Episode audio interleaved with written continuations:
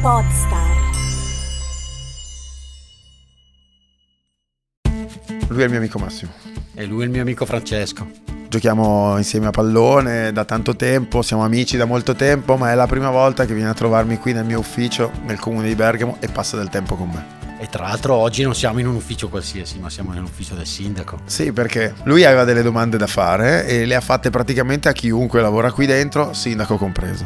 Eh sì, mi dici che lavori in comune, ma io voglio vederci chiaro cosa succede qui. E allora ne abbiamo fatto un podcast di 10 puntate che si chiama appunto Bergamo in chiaro. E abbiamo incontrato un po' tutti gli esponenti del comune. Abbiamo parlato di trasporto pubblico, di raccolta di rifiuti, di polizia locale, di sicurezza, di ambiente, di- praticamente di qualunque cosa. Ma se ti dico che voglio vederci chiaro, ti viene in mente qualcosa?